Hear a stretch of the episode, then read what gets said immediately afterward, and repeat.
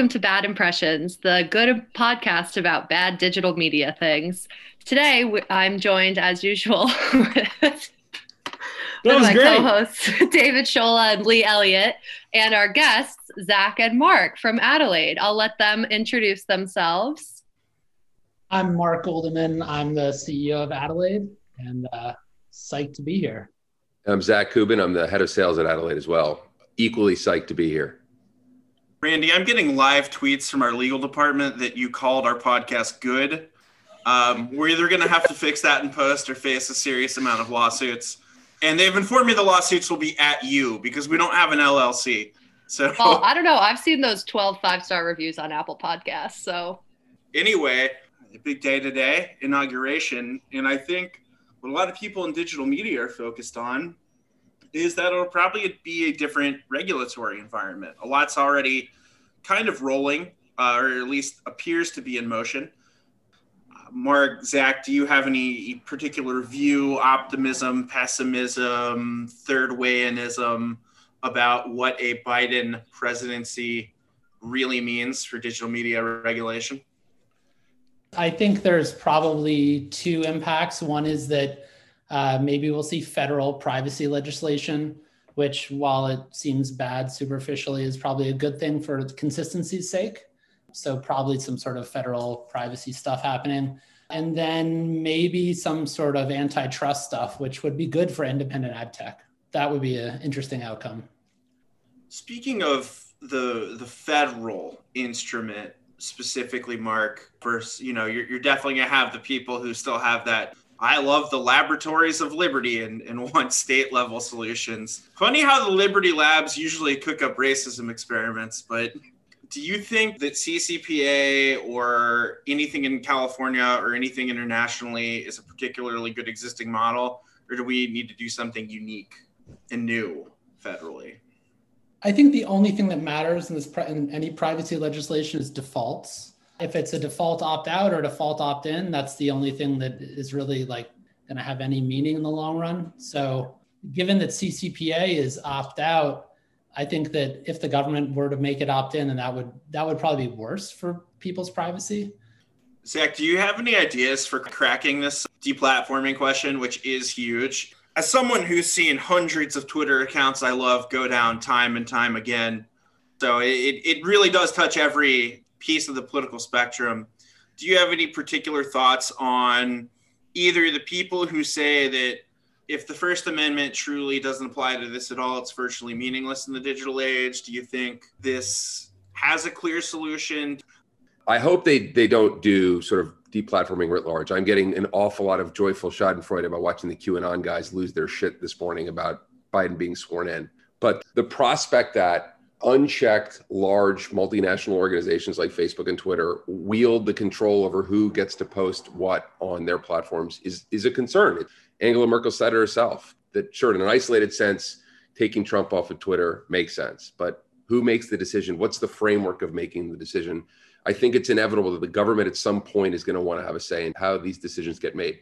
As far as what this means for ad tech, I, I don't know. You know, I don't know where this ends. Uh, I don't know what the legislation could potentially look like. I don't know who the decision making body would be comprised of. But I have to imagine that organizationally, publicly traded companies like Facebook and like Twitter and like the folks we're talking about here, to wield the power that they do to essentially make judgment calls on who gets to say things on their platform it's worrisome right it, it kind of freaked me out a little bit when i saw the trump news albeit i was excited by it because I thought it was going to result in what it did, which is what the Times said a 75% reduction in misinformation being posted online. But like, what's the framework that people are using to make this decision? And, and should it lie in the hands of the organizations themselves, or, or should the government or governments have a say in, in who gets to, to put stuff on these platforms?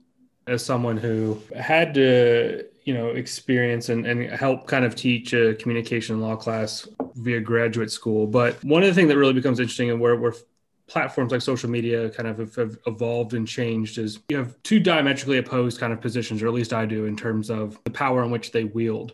Everyone has a right to stand on the sidewalk and espouse whatever they want in terms of it's actually you know truthful or it's crazy. You can fall in between between, and you can make that own assessment, um, and you can like walk on by and, and you know pass on through uh, as you need. What isn't protected is the ability that uh, if i wanted to make some statement and you had a megaphone you don't have to give me that megaphone for me to make that message. Adding another complexity in terms of that is social media has kind of grown beyond itself in terms of it is now the sidewalk in terms of uh, where people stand up and express their, their thoughts opinions concerns whatever. It does go unchecked, uh, much like the street corner does. Uh, and that's kind of where Section 230 kind of really comes in and kind of becomes something that was maybe potentially good in principle, but as soon as platforms like Facebook, Twitter, I mean, all of them start to create an algorithm, they now become a publisher uh, because they're taking an editorial position while not a specific position. They're taking a position for monetization in terms of having you consume more content on their platform. So I think that there is something that needs to be done in terms of how they start to think about uh, and address this from, from a governmental standpoint. I think that any of these entities should be able to in a micro like position that they should be able to like kick off uh, anyone that like violates their terms and services but then they also then have the power uh, to suppress because of how big and strong they are now in terms of public discourse which is now like the larger looming problem yeah, I think there, there's a lot in terms of that that kind of needs to be un, unpacked and, and, thought about. Um, I think 230 doesn't need to be repealed. I think it needs to be reevaluated.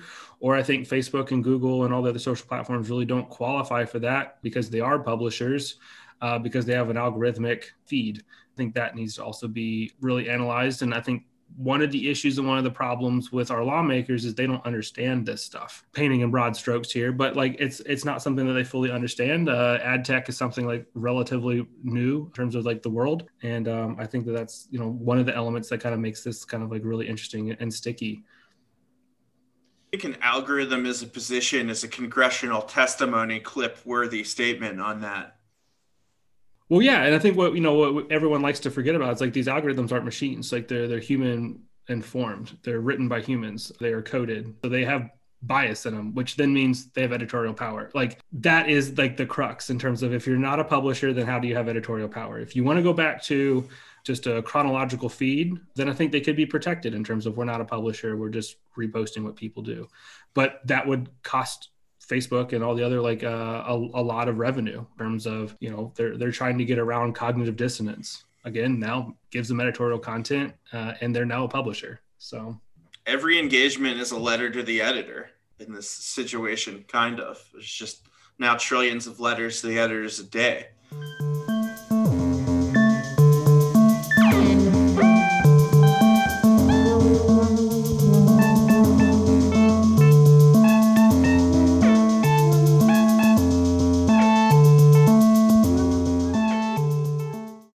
speaking of technology that not a ton of people understand that is being heralded as something that might fix everything, but probably won't. Big, big week for all things crypto. Bad week for crypto fascists, obviously, but uh, cryptocurrency and and other things, you know, having having a big week. Blockchain, it's back. I, I think that most most of the people in advertising who two or three years ago were trying to position their solution as blockchain or crypto, uh, we're putting a round peg through a square hole. It, it, or, or it was like someone said today, shooting the fly with a bazooka. You do not need a blockchain to track everybody's take rate. You don't need it to help prevent fraud. The only thing blockchains are really good for is for having a, the ownership of a digital asset known among a group of people without a central party to sort of keep a, a single ledger. So when if you have a digital asset that you want to trade without intermediaries, then blockchains are good. If you know, and that's what most cryptocurrencies are. Personally, I thought the promise for blockchain and digital media was to create a futures market, right, where people could trade the right to advertise against people in the future. Uh, but the problem is that with most futures contracts, you need really, really specific definitions of value and I think that one of the things that Zach and I work on a lot is the fact that there are no specific definitions of value in digital advertising today. So that's why the whole market is really devolving into spot, which makes it not a good fit for blockchain. And there are other methods. I don't know what they're up to these days, but I, you know, years ago when NYIAX, N-Y-I-A-X, I think that's how you pronounce it, came out, you know, David and I were, were pretty interested in that. It was intriguing. We never ended up doing anything with them in the, the interest of full transparency, but that was an operations and timing thing. It was someone conveyed to me in a way that I thought was pretty convincing when we were talking about what is ever the potential value for certain ad spots that theoretically could never be traded programmatically. And we used the classic example of Super Bowl ads.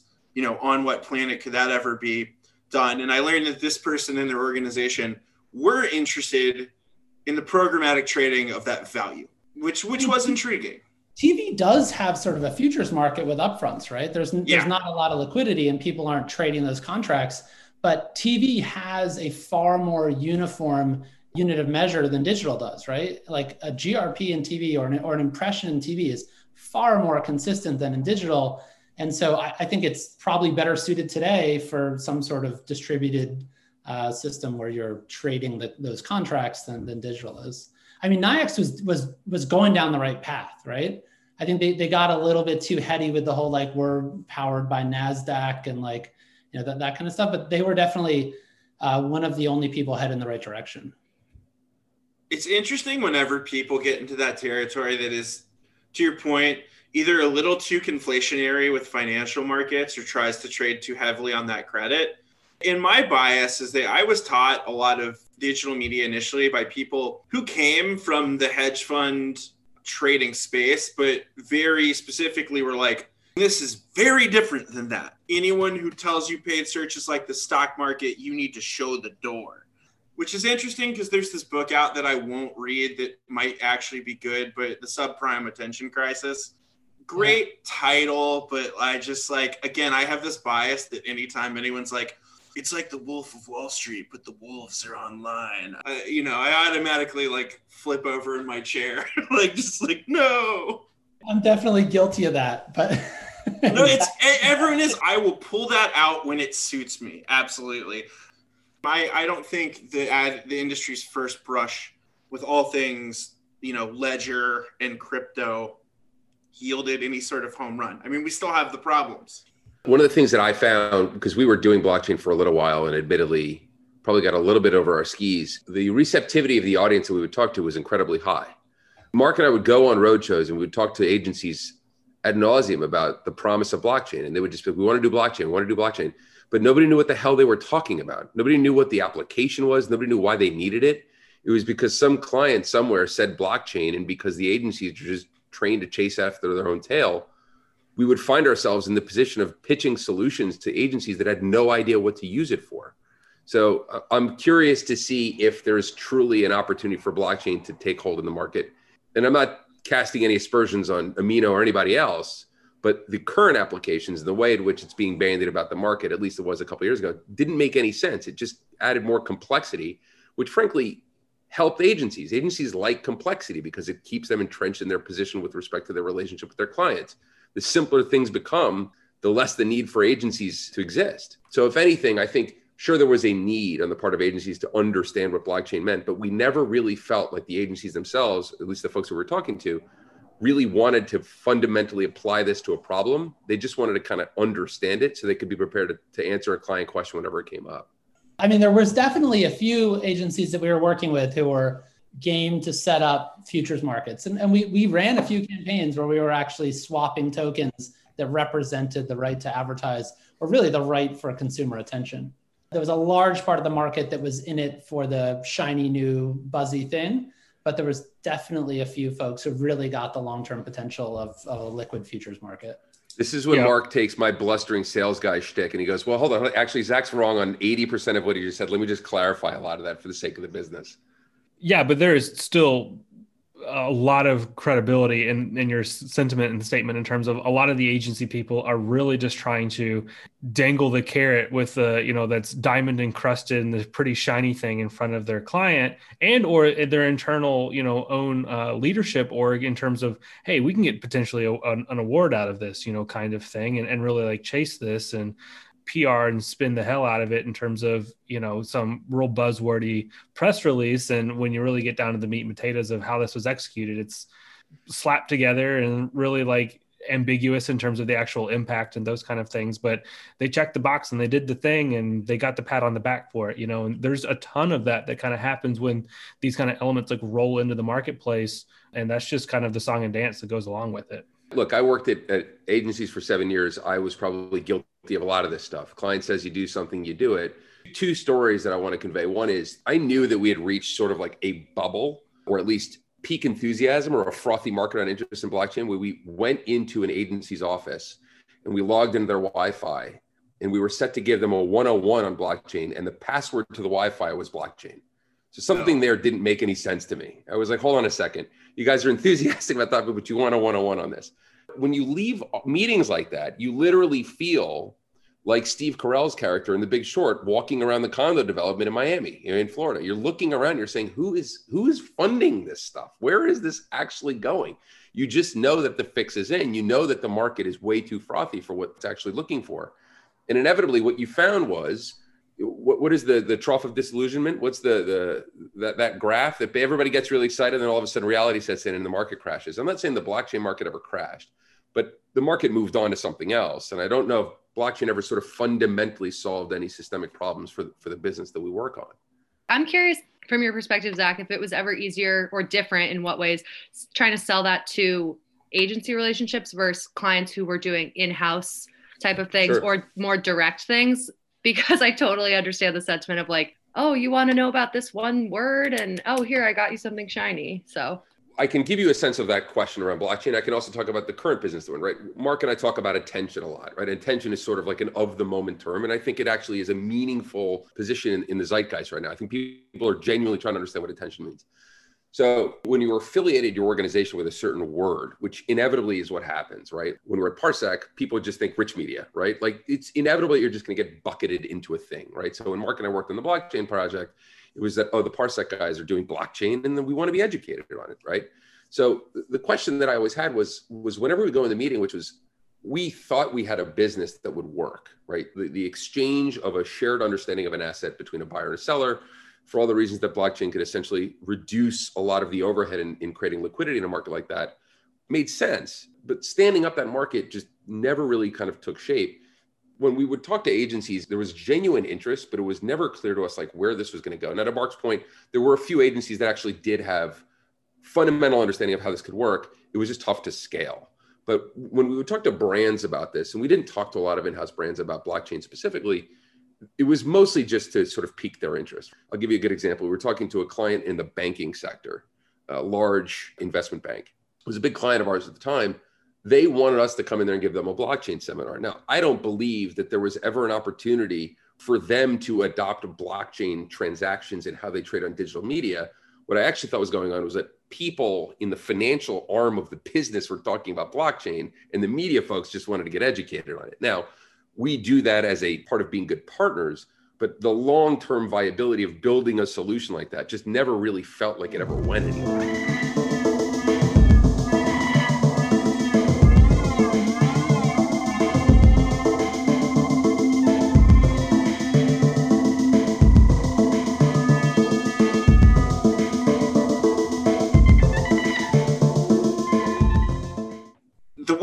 Honestly, uh, Mark, Zach, and I started communicating more about all things general media matters was at the height of the summer's protests, principally around Black Lives Matter, but a number of movements, and the subsequent fallout of the impact of the brand safety industrial complex and how it impacted where advertising dollars were going during this time and to what ends and purposes they were flowing.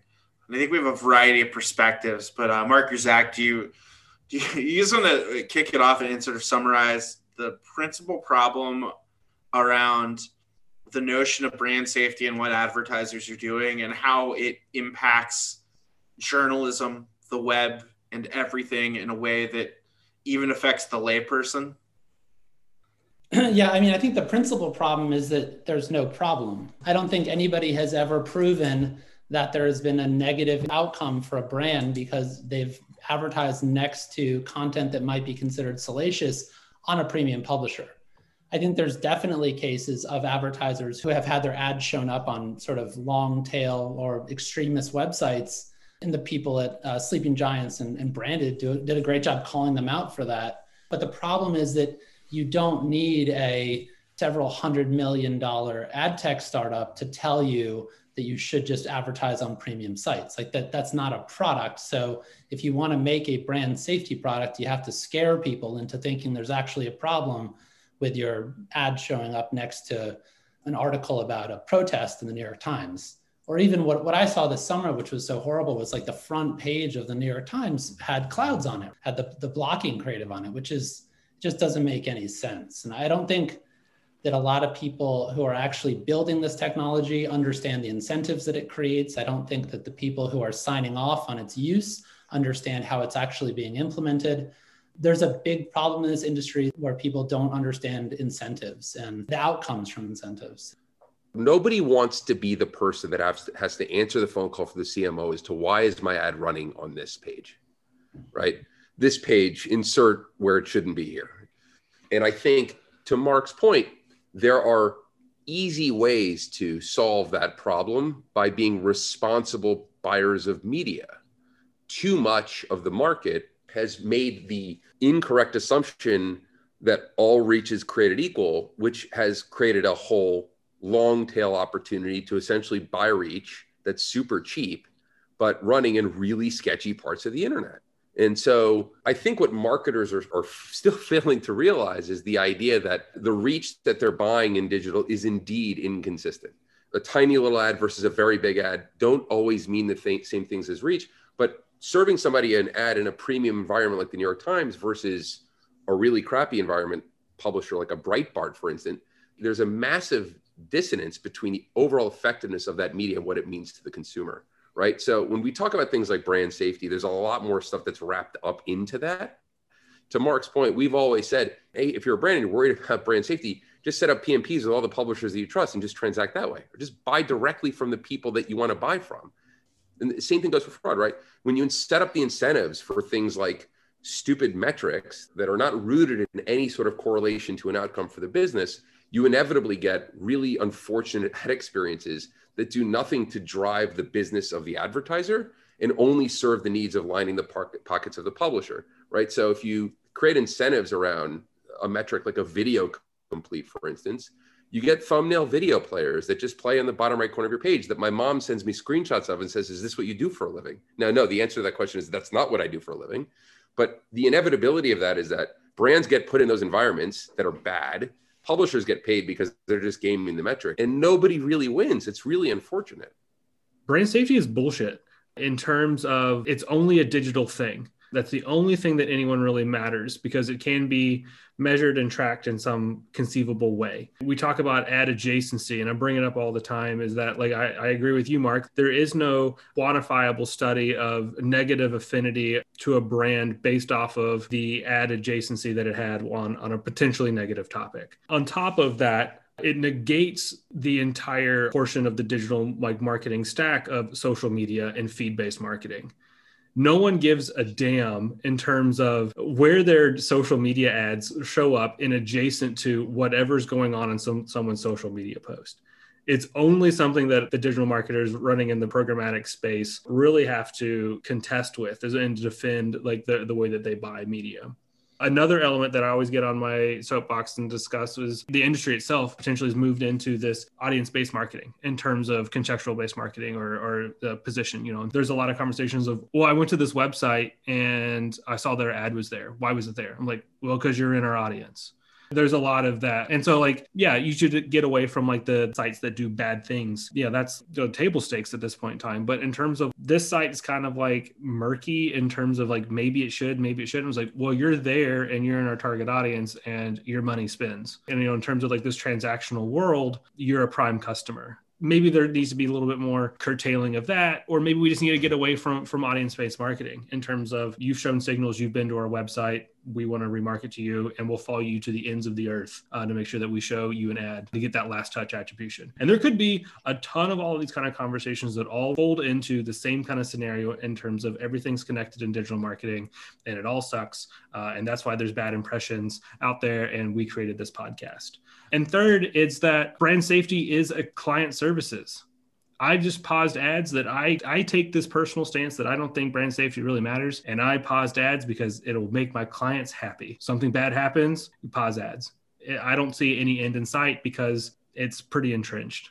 That's interesting in the sense of I know I said this to some of you guys earlier, but like this never occurred to me before I worked in digital media and I went through site lists of programmatic inventory and was like, oh, I guess we got to remove all these things or blacklist all these keywords. Whereas when i read the news or i'm not even you know noticing the ads and i'm not saying oh wow this ad for product x on this new york times article about the pandemic means that they support covid or whatever. It's like trying to figure out are we preaching to the wrong people? Because like you said david it really is about getting that call from the person at the top and it's like you don't you want to please the client but is it going to affect what the consumers are saying. I don't yeah, speaking so. speaking of blacklists, I'm about to probably you know put myself on one right now. Brand safety and the credence that we give to it as a little over the top potentially in terms of how much impact does one digital ad actually have? Putting so much weight on this one ad on this one bad story, one you know topic. You know, I think that's a little ludicrous in terms of you know one person seeing it. Whereas you know, if you think about the mediums that you said you know aren't criticized for brand safety print and tv and like older traditional media that's something more where i'd be like oh multiple people are seeing this and it's associated with that brand versus on digital because you're in that audience you could be the only person seeing that ad on that article on that site well here, here's the thing with traditional media adjacency to news is just cheaper right it's not like people it's all blocked and no one buys it but the problem in digital is that there, there's no nuance in quality in digital. It's either viewable or not viewable, brand safe or not brand safe.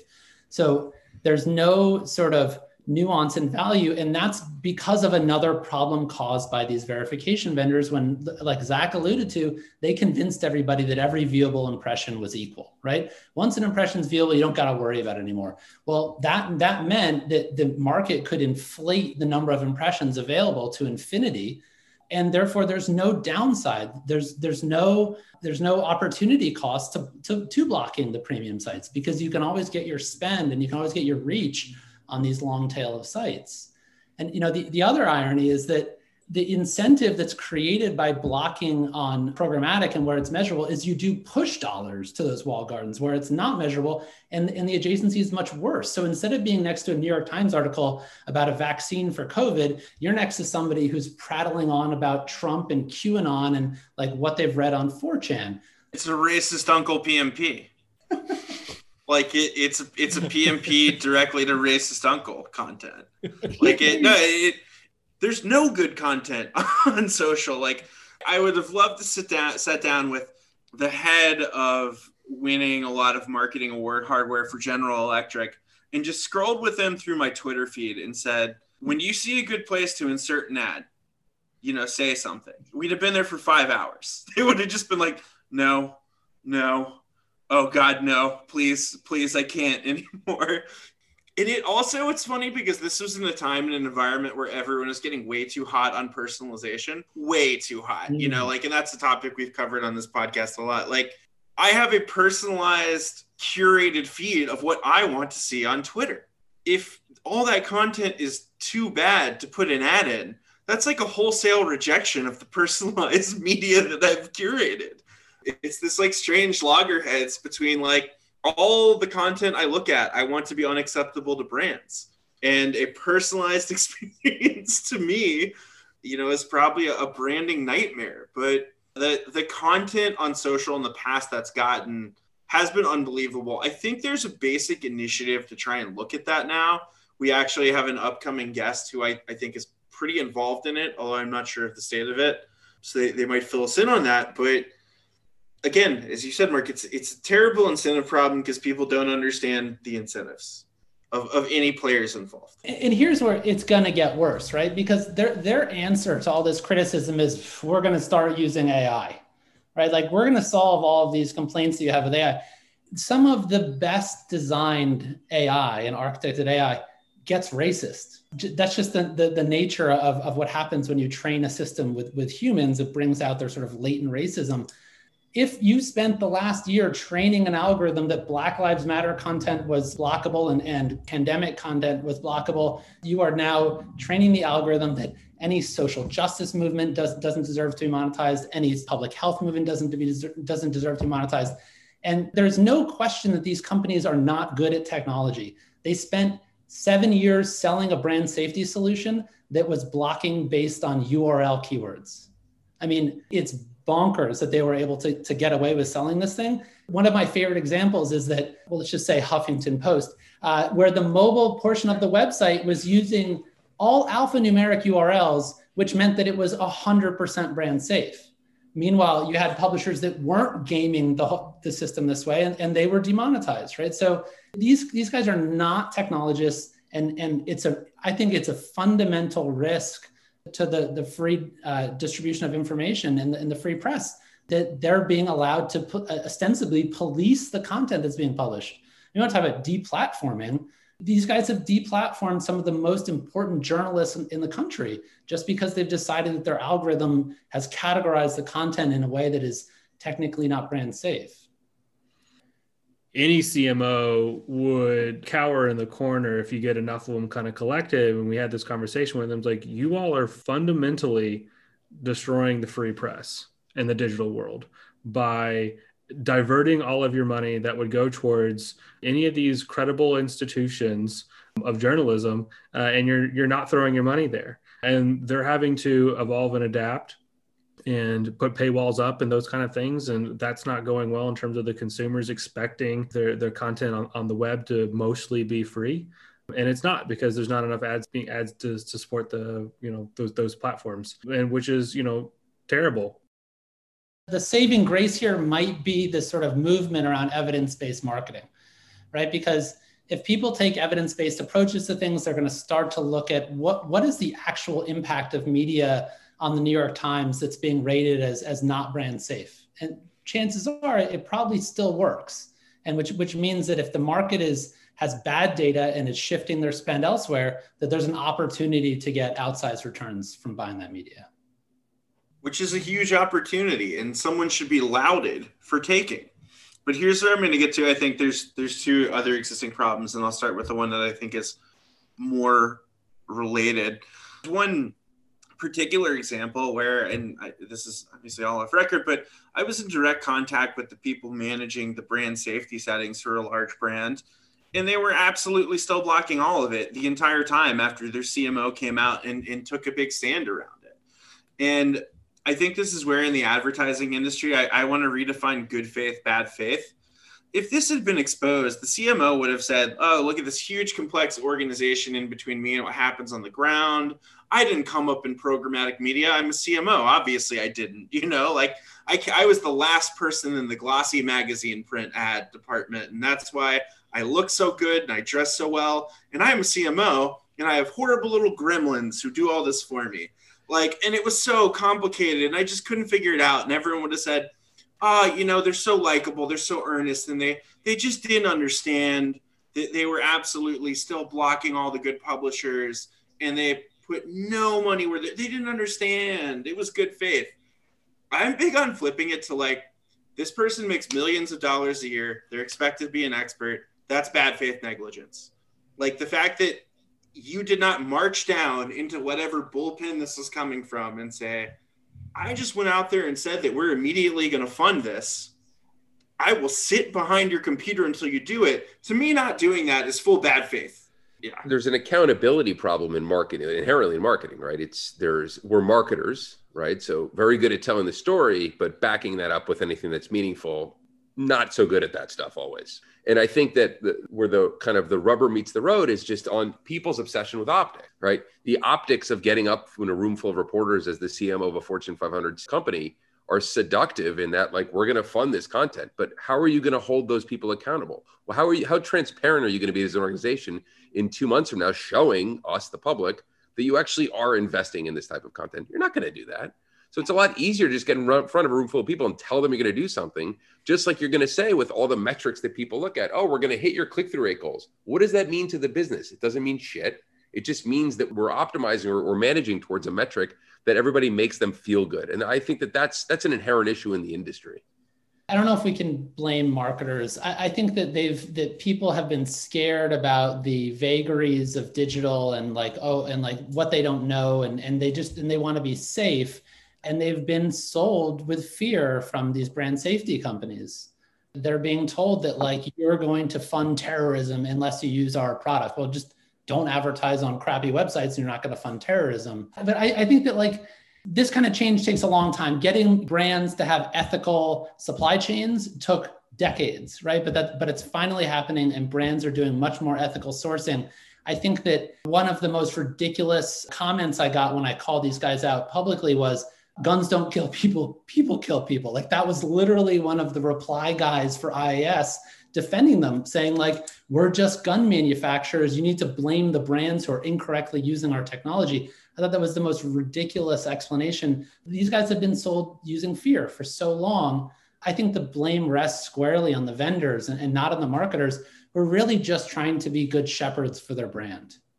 I think that's fair. And it, it points to what my second point, which is there's a really bad default position on this stuff in the agency world that at any agency, if you're the person saying, I don't think this is that big an issue with it with brand safety, I mean, you're pariah. That rings true very much to me from the agency dynamic verse. One of the things I've been thinking about a lot is how does this translate into a more hyper performance focused mindset, which I know we've talked about before. We're, you know, using automated bidding to optimize towards certain performance goals like do i care where that person sees the impression? Not really because i'm using audience targeting or i'm using algorithmic targeting to try to find the people most likely to convert. I will say in my recent endeavors i have been so shocked that no one has even mentioned the words brand safety but i love it from a laziness perspective lee like you said but also i just think like what is the difference? And to your point mark i think you said this earlier of with the walled gardens of like there is no brand safety on there. And it's like well then why are we so hyper aware of this when it comes to programmatic? One of my favorite old Vayner anecdotes and lee you were definitely there for this was coming from working on our team where we were doing mostly search and programmatic buys to then being integrated with teams who had only ever been in facebook ads manager and putting together the first programmatic plan on our team. And they were like what is this column for moat fees? What is this column for IAS? What does that mean? Who, what is that? And I just remember going to Lee and being like, you got to help me out here. Like, they've never heard of these things because it was so irrelevant. So that's like my biggest thing of why is it so divided? And I feel like David and Lee, I don't know if you have the same like visceral reaction of thinking back to our time where it's like this was one of those hot ticket items on us that was never ever brought up for the social type people.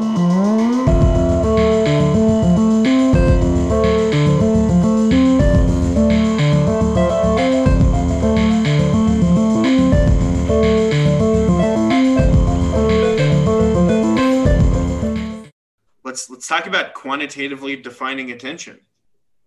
So I, I think the first thing to talk about is media's role in in attention. And when we're using attention metrics as a way of measuring the quality of media, we're taking a little bit of a, of a creative license, a poetic license? Media's job is to create an opportunity for uninterrupted attention, right? From that point forward, it's really creative's job to capture that attention and then put some sort of assets on it, some sort of brand assets, and then create a memory, which then in the long, long term sort of nudges you to make different decisions. So when we talk about attention in media, it's really about using metrics which we know are predictive of the of the fact that somebody is going to pay attention and then that somebody is going to not be interrupt not be distracted from the creative that they're looking at the really great thing about attention metrics and using attention metrics to understand the quality of media is that there is a natural limit. There you cannot inflate attention to infinity if you are measuring the actual quality of attention that someone's paying to ads. There's there's a finite amount of attention that each of us are born with, right? You can't just manufacture out of, out of thin air. So I think that there's a huge opportunity to reset those perverted incentives that, that were created by impressions and by completions, right? You can have unlimited completions and unlimited viewable impressions on a web page, but you cannot have unlimited amount of quality attention. So if you convince advertisers that they need to pay more for higher quality media, it starts to get us out of this sort of lemon market, right? Because that creates incentives for publishers to, to make higher quality placements, which then gives advertisers more opportunity to, to, to buy higher, higher quality placements. And that kicks off a positive feedback loop that I think will have a positive impact on the industry as, as a whole. There's also an argument around understanding attention through the lens of outcomes for brands. And, and I don't mean outcomes as like sales, but if you talk to an advertiser that that looks at awareness driving media as a as a goal, inevitably you're asking them, well, what's the KPI? Well, we want to see lift. Publisher A, so we can get you lift. Well, what's like, what's my KPI? Uh, click through rates. Cool. What's the relationship between a click through rate and lift? There is none. Uh, okay, why am I optimizing to a metric that has nothing to do with the way in which the business is expecting outcomes from from this investment? Because that's all we've got, right? And that's that, there's a problem there. There's a problem in how agencies and how their uh, clients are held accountable to buying against a certain metric, such that that metric correlates to an outcome. Now, Mark and I happen to think that attention as a proxy for those outcomes is better suited than the existing metrics that brands use like video completes et cetera et cetera because the legacy metrics are not correlated to the outcome and they are they are inflationary to infinity as mark just said. You can get as many viewable ad impressions as you want. It doesn't mean that you're selling more cars or you're selling more yogurt.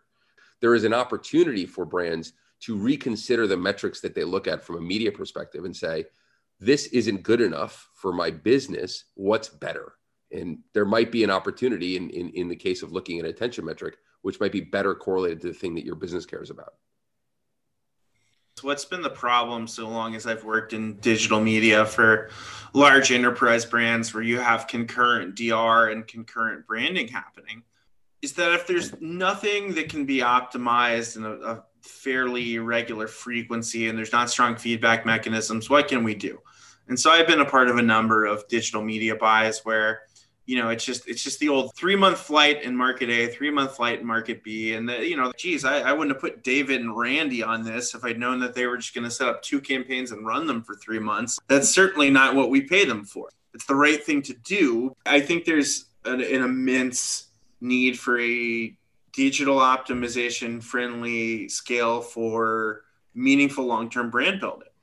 There's a hunger for for meaningfulness if I put money into the machine, what am I going to get in return? A craving for that. And then there's a craving to make that equivalent, right? So if I put money into the machine, which machine should I put money into? Should I give it to TV? Should I give it to programmatic? Should I give it to walled gardens? What should I do, right? And and I think that when we when we start to talk about how there's an equivalent metric that could be used for planning and could be used for buying and could be used for how you look at optimization, uh, all these sort of like technical nuances that the layperson doesn't care about. The ultimate outcome is how do I get the thing that I want most efficiently, right? How, if you're the CMO and your, your job is to sell sprockets, you want to do so at the most efficient rate possible. And if somebody's telling you that, well, the current metrics that we're looking at don't correlate to selling sprockets, as the CMO, you're going to go, what the hell are you looking at those things? That amount of dissonance is something that I still find baffling and you know agree that you know that there are, are vastly better ways of looking at effectiveness in real time than the majority of what brands are looking at right now I think one of the issues that that I really ran into as I was codifying myself as the the programmatic CPG guy at the agency is that offline sales is a lot of the stuff that, that I had to like navigate through and what plugs in to be the solve for a CPG marketer uh, is an MMM. Uh, another system that's built upon data inputs to generate a defined data output. I inherently think all MMMs are, are biased towards whoever it benefits. And we'll talk about incentives again for the large, you know, snack brand that I was working on. You know, there there was a lot of frustration with with the the MMM in terms of how the MMM was even equating success, and it was all based on the impression. So for our programmatic buys, whether it was OLV or uh, you know digital display, um, and even like social, it was all based on like how cheap can we get a CPM? You want cheap CPMs, like all right, let's do it. I don't really think that like a CPG company necessarily needs to capture your attention. Potentially, they don't need to convince you of why buy well, say Oreos or, or Chips Ahoy instead of Milanos or, or whatever thing else. You know, they just want to make sure that like that the last thing that you remember, or the maybe the first thing that you remember when you're in the aisle, uh, is one of those two brands. And that's you know I think very different than just give me a cheap CPM. There's no way to put salience in a in a row in a column on a spreadsheet. So people optimize to whatever they can measure and that just happens to be cheapest cpm possible cheapest completion rate possible. So the, the hope is you give people a better metric which is actually correlated to outcomes and they'll start to optimize to that. I was sitting in a meeting i was like wait how is the mmm actually measuring us? Oh it's that? Okay we can do that. And not only can we do that we can game to that number yeah. And we can make historical like improvements year over year. We actually got our wrist slapped a little bit because like we just came in and we like parachuted in and we literally fixed everything day one which was a problem for us you know in terms of year two because they're like where's the improvement? It's like no we did them all last year. That's why I you remember. had a 23% you know decrease or you know improvement of whatever we're looking at. Like there there's no more. I remember thinking thank god i was only on the pitch team for this brand I, I don't know if it's you or palmer one of the two of you sent out just a note on the CPMs that were immediately registered for that brand. And I remember thinking, A, I was shocked how low they were, which is, look, that was the incentive. And so that's only yeah. praise. like, it wasn't the right thing to do, but it was what we were asked to do. I remember being stunned at my computer, like looking at those numbers. $1.98 CPM. The son of a bitches really did it. Good luck in year two we checked all the boxes. We had yeah. all of our, you know, like uh, in terms of like brand safety, oh, ad fraud, like all of, like they were all in place. That's the risk, right? Because some, because some people now think that quality is brand safe, viewable, and not fraud, and maybe on target, right? And, and that's not quality. That's just like hygiene, right? That doesn't tell you how much you should pay for something. That tells you if you should buy it or not. So I think that the the real opportunity and in, in attention and, and any sort of sort of new metric that, that's better than than viewability and completions is that it's it's granular, right? Like it's not binary. So a good metric will allow you to understand how much more or how much less you should pay for something, not whether or not you should buy it. So if someone wants to get very into marketing, the high quality attention, attention in general, um, the right kind of attention for their brand, what are the steps to studying the blade and beginning the quest?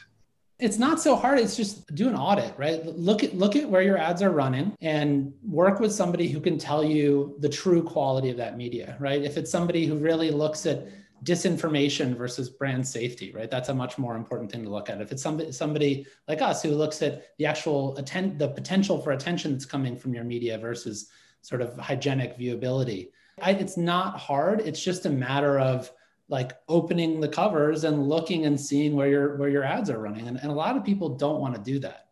I think they're afraid of what they're going to find.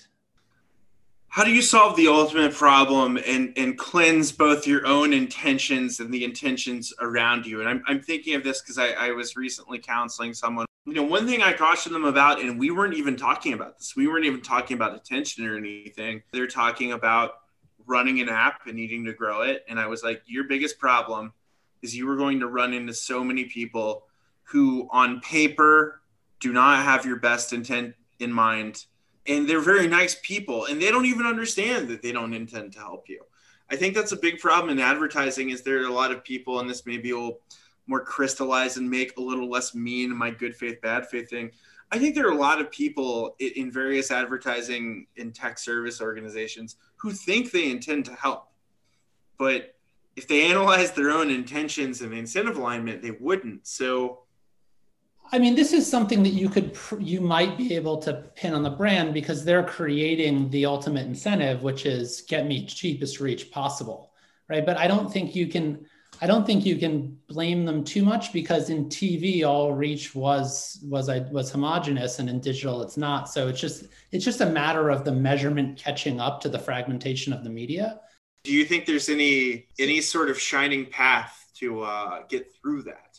Yeah, it's it's the rigor of evidence-based marketing, right? It's actually looking at the cost of incremental outcomes, and when you do that, and when you actually take take the time to do that, then media which looks expensive in the beginning is no longer uh, expensive, right? It's the cheap media that actually doesn't drive incremental outcomes and is maybe just being targeted towards people who are going to convert anyways, like the wall gardens do, or being cookie bombed, like you like you find on the web.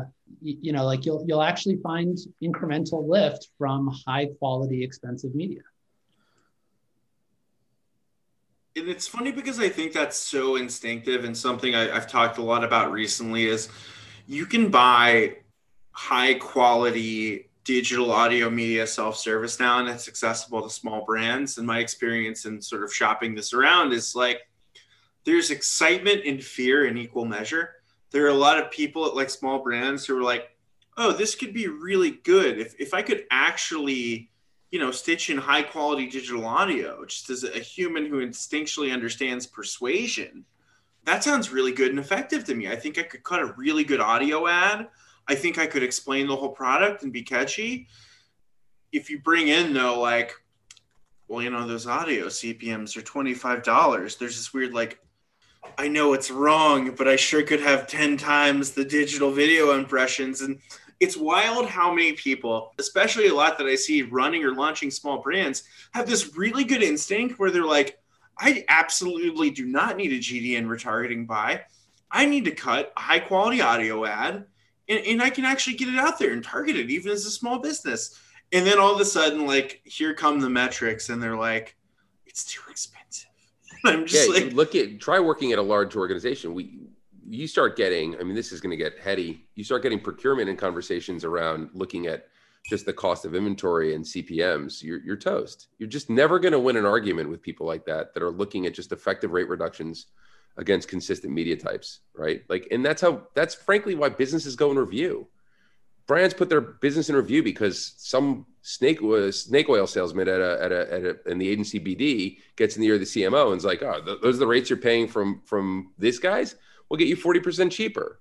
And then the procurement guys hear that and they're like, wow, that sounds amazing. And then all of a sudden the, the account goes in review and they move over to another agency. The, the challenge with that is just that like, what's the value that they're actually getting in return? What does it mean to the business? And nobody really has a good answer to that. All sorts of nasty stuff happens when you have opaque quality, right? When you have opaque quality, that that's sort of creates the opportunity for kickbacks, right? It, it, it creates the opportunity uh, for people to be delivered something that is not a, you know not as good as what they paid for, and they won't know it. Uh, it, it makes it really hard to judge the performance of media buyers, right? Because if you're a media buyer today, the only thing you can really be judged on is what was the cheap CPM you got, right? So so that's the incentive that's based on you, and so that's what you're going to do. If the if the incentive and the metric that was used to to to gauge the performance of a media buyer was how much quality media did you get right or, or if there's some metric that would that would measure the quality of media like what was your cost per thousand of those things rather than sort of impressions or, or viewability or completion. So i mean we uh, hear from clients how do we know that what we're buying is good? Like just full stop right? I don't care if it's cheap but like is it good? Does it do anything?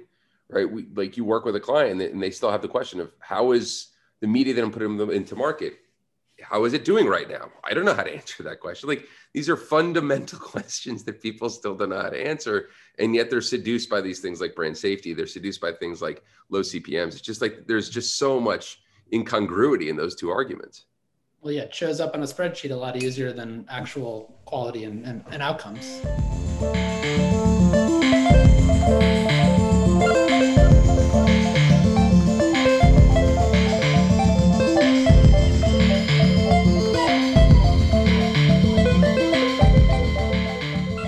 Been another episode. Bumper, intro, and outro music, as always, courtesy of the immortal and immutable Jonathan Campo, Church Girls, Noise Act, Brooklyn, New York. But uh, Zach and Mark, thanks for coming on. Really appreciate it. Thanks, guys. Thanks for having us. Our pleasure.